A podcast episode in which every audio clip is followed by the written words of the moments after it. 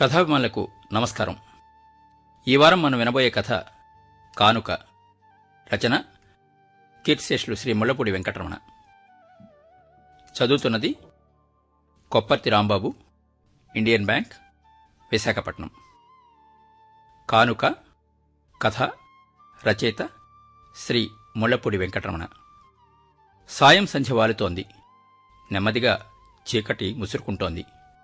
ఆ సమయంలో ఓ చెట్టు కింద గోపన్న ఎర్రటి మంటలో సన్నని ఊచని కాలుస్తున్నాడు. అతనికి ఒక పక్కన లెక్కలేనని వేణువులు చెల్లాచెదురుగా పడి ఉన్నాయి. ఇంకా మూడు రాత్రులు గడిస్తే అష్టమి. అంటే కృష్ణయ్య పుట్టినరోజు పండగ వచ్చేస్తుంది. సరిగ్గా పాతిక పండగల నాడు గోపన్న ప్రారంభించిన ఈ వేణు నిర్మాణం ఇప్పటికీ తెమలలేదు. మరునాటికైనా సాధించి తన వేణువును ఆయనకి సమర్పించాలి. రేపటికి గాని ఇవ్వలేకపోయాడో ఇక ఈ జన్మకి ఇవ్వలేడు.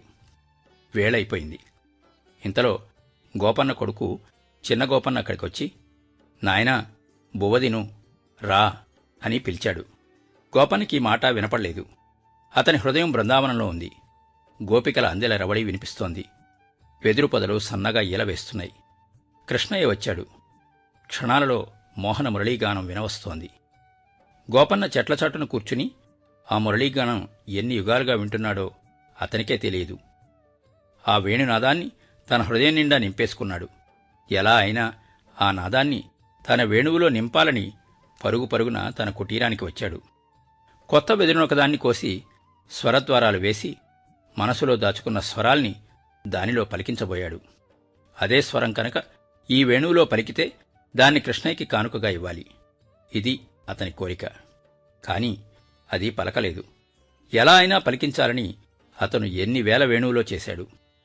తన ఉచ్ఛ్వాస నిశ్వాసాలన్నీ వేణువుకి శృతి చేయడానికే ఉపయోగించాడు. యమున ఒడ్డున పొదలమాటలు దాక్కుని కృష్ణయ్య మురళీగానం విన్నప్పుడు ఊపిరి బిగబట్టుకుని కాలం గడిపేవాడు.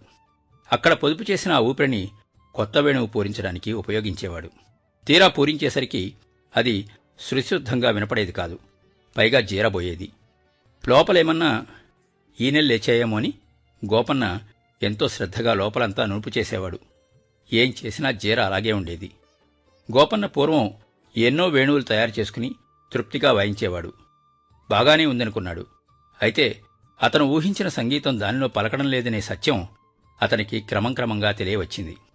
అనంతమైన జలపాతం లాంటి సంగీతాన్ని వెదురుగొట్టంలో ఇమర్చడం తెలివి తక్కువ అని అర్థమైంది. సరిగ్గా ఆ స్థితిలోనే అతడు కృష్ణుడి మురళి విన్నాడు. ముగ్ధుడైపోయాడు. అది తాను ఊహించిన దానికన్నా గొప్పది. అనుభవంలోకి వస్తోంది. అంతే. ఆ రోజు నుంచి ప్రతి నిత్యం కృష్ణయ్య ఎక్కడికి వెళ్తే అక్కడికి వెళ్ళి మురళి వినేవాడు. అంత మోహనమైన సంగీతాన్ని కృష్ణుడు ఒక వెదురు ముక్కలో ఎలా ఎమిట్చాడని అని గోపన్న ఆలోచించాడు. ఒకసారి అతని ఇంటికి వెళ్ళి ఆ మురళిని ఎత్తుకొచ్చేశాడు. తీరా యమున ఒడ్డుకు వచ్చి చెంగుచాటు నుంచి మురళి తీసి వాయించాలనుకునేసరికి అది కనపడలేదు. మాయదారి కృష్ణుడు గజదొంగ దగ్గర నేను దొంగతనమేమిటి? అని అనుకున్నాడు గోపన్న. కాని ఆ గజదొంగ ఆ సాయంకాలం కనపడి గోపన్న నా మురళి తీసుకుపోయావు కదా పోని ఇంకోటి చేసిపెట్టు అన్నాడు నవ్వుతూ. గోపన్న తెల్లబోయాడు. ఆ మర్నాటి నుంచి వేణు నిర్మాణం ఆరంభించాడు. అతనిలో కొత్త శక్తి కొత్త చైతన్యం మేల్కొన్నాయి. తన చేతుల్లో రూపుదిద్దుకున్న మురళి మర్నాడు కృష్ణుడి హస్తాలను అలంకరిస్తుందని అందులో ఆయన జీవం పోస్తాడని ఆశపడుతూ రోజంతా కష్టపడి రూపొందించాడు. ఆయన పెదిమలు చేతులు ఆనుకునే చోట వేణు కఠినంగా ఉండి నొప్పి పెట్టకుండా ఉండేందుకు ఆ చోట్ల తన చేతులతో అరగదీశాడు. మురళి సిద్ధం కాగానే శృతి చూశాడు.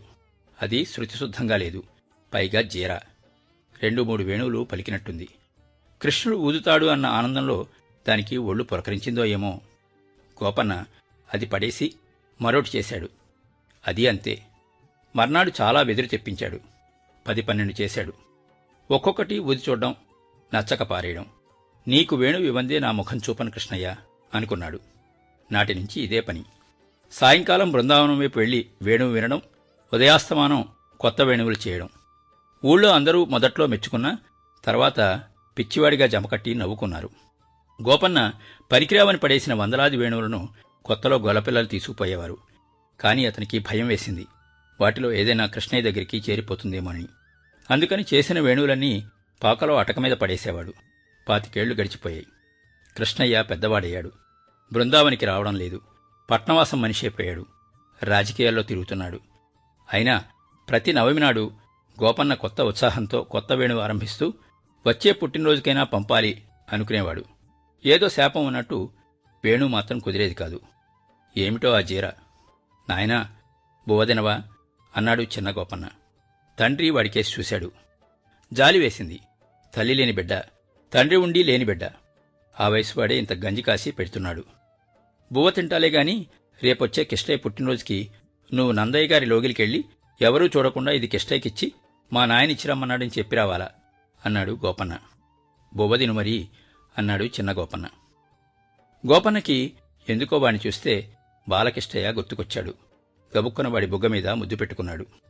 మర్నాడు ఉదయమే గోపన్న కొడుక్కి తలంటి నీళ్ళు పోశాడు. సాంబ్రాణి ధూపం వేసి జుట్టు ముడేసి పూలు తురిమాడు. పట్టుకండువా తీసి పంచె కట్టాడు. కస్తూరి తిలకం దిద్దాడు. కాటుక దిద్ది బుగ్గన చుక్క పెట్టాడు. విసినికర్రలోంచి ఒక నెమలికన్ను తీసి కొప్పులో పెట్టాడు. ముస్తాబు ముగించిన గోపన్న తృప్తిగా ఓసారి కొడుకుని చూసుకున్నాడు. క్షణంలో ఆశ్చర్యపోయాడు. ఇదేమిటి? బాలకృష్ణుడు గోపాలకృష్ణుడు ఇక్కడికెందుకొచ్చాడు? తాను ఏనాడో ఎత్తుకొచ్చిన వేణువు కోసమా? సందేహం లేదు. కృష్ణుడే అప్రయత్నంగా చేతులు జోడించి దండం పెట్టాడు కళ్ళ వెంట నీళ్ళతో. ఏంది అయ్యా? అంటూ బావురుమన్నాడు కొడుకు తండ్రి దండం పెట్టేసరికి. గోపన్న ఉలిక్కిపడి సర్దుకున్నాడు. దేవుడికి దండం పెట్టానురా అని ఏది మొరలేది అంటూ అటు ఇటు చూశాడు. అటక మీదెట్టాను రాత్రి ఎలకలొస్తే అన్నాడు చిన్న గోపన్న భయపడుతూ. ఆ ఎంత పనిచేసావురా బాబు అసలు ఎలకలుండేదే అక్కడ అని వాడిని కేకలేయడానికి మనస్కరించక అటకెక్కాడు. అక్కడ తను పనికిరావని పడేసిన వేణువులు గుట్టగా పడి ఉన్నాయి. అందులో ఏది కొత్తది ఏది మంచిది? గోపన్న ఆ వేణువులన్నీ కిందకి దించాడు. ఒక్కొక్కటి తీసి ఊది చూస్తున్నాడు. ఇది కాదు ఇది కాదు ఇది కాదు అంటూ పక్కన పడేస్తున్నాడు. ఇటువైపు గుట్ట తరుగుతోంది అటువైపు పెరుగుతోంది కాలం కరుగుతోంది మధ్యాహ్నం అయింది. చిన్న గోపన్న తండ్రిని పలకరించే ధైర్యం లేక అలాగే కూర్చున్నాడు. చెమటకి వాడి కాటుక చెరిగి కస్తూరి బొట్టు కరిగిపోయింది. తిండి లేక నీరసం కూడా వస్తోంది. గోపన్న ఇదేమీ గమనించే స్థితిలో లేడు. క్రమంగా పొద్దువాలింది చిన్న గోపన్న దీపం వెలిగించాడు. నాయనా చీకటి పడిపోతోంది. పుట్టినరోజు పండగ అయిపోతుంది అన్నాడు జంకుతూ. గోపన్న తలూపాడు. ఇక రెండే రెండు వేణువులు మిగిలాయి. ఒకటి చూశాడు. అదీ కాదు. ఇంకా ఒకటే మిగిలింది. చివరిది. దాన్ని పరీక్షించడానికి గోపన్నకి ధైర్యం చాలలేదు. ఇంకా వ్యవధి లేదు. ఇదే అన్నాడు ధీమాగా. ఓదవా? అన్నాడు కొడుకు. వద్దు. లగెత్తు. కిష్టయ్య చేతికియ్యి ఆయనే చెప్తాడు అన్నాడు గోపన్న. కుర్రాడు ఇంకా ఆగలేదు. చీకట్లోకి పరిగెత్తాడు. పాతిక సంవత్సరాల గాలివాన వెలిసింది. గోపన్న నీరసంగా మేనువాల్చాడు. తాను పను ముగించాడా? కృష్ణయ్యకి శృతిశుద్ధమైన వేణువును పంపాడా? అయినా శృతిశుద్ధంగా ఉందో లేదో నిర్ణయించే జ్ఞానం తనకి ఉందా? సరిచేసే శక్తి ఆయనకి లేదని తను అనుకుంటున్నాడా? గోపన్నకి నవ్వొచ్చింది. ఎంత పొరపాటు? ఆయన నవ్వుకుంటాడు. వెర్రి గోపన్న అనుకుంటాడు. శృతులన్నీ దాచుకున్న బొజ్జలోంచి ఓంకారానికి మూలస్థానమైన నాభిలోంచి మంగళమైన గళంలోంచి వెన్నాపాలు అరగించిన ఆరగించిన మధురాధరాల్లోంచి జీవం వచ్చి తన వేణువులోకి ప్రవేశిస్తుంది. ఇంతలో తన పక్కనున్న వేణువులోంచి చక్కటి స్వరం నెమ్మదిగా వినపడుతోంది. ఇదేమిటి? తను పనికిరాదు అనుకున్న మురళి ఇంకో క్షణానికి ఆ పక్క మురళి మరుక్షణం ఇటుపక్క మురళి. అలా కుటీరంలో అన్ని వేణువులు అలనాటి బృందావన కృష్ణుడి మోహనరాగం భువనమోహనంగా గానం చేశాగై. భగవంతుడికి ఉపయోగపడని వేణువే లేదు. గోపన్న విభ్రాంతుడైపోయాడు. ఆనందంగా కళ్ళు మూసుకుని మేనువల్చాడు కాసేపటికి గుమ్మంలో అడుగుల చప్పుడు. కళ్ళు తెరిచాడు గోపన్న. ఎదురుగా బాలకృష్ణుడు. నువ్వే వచ్చావా కృష్ణయ్య?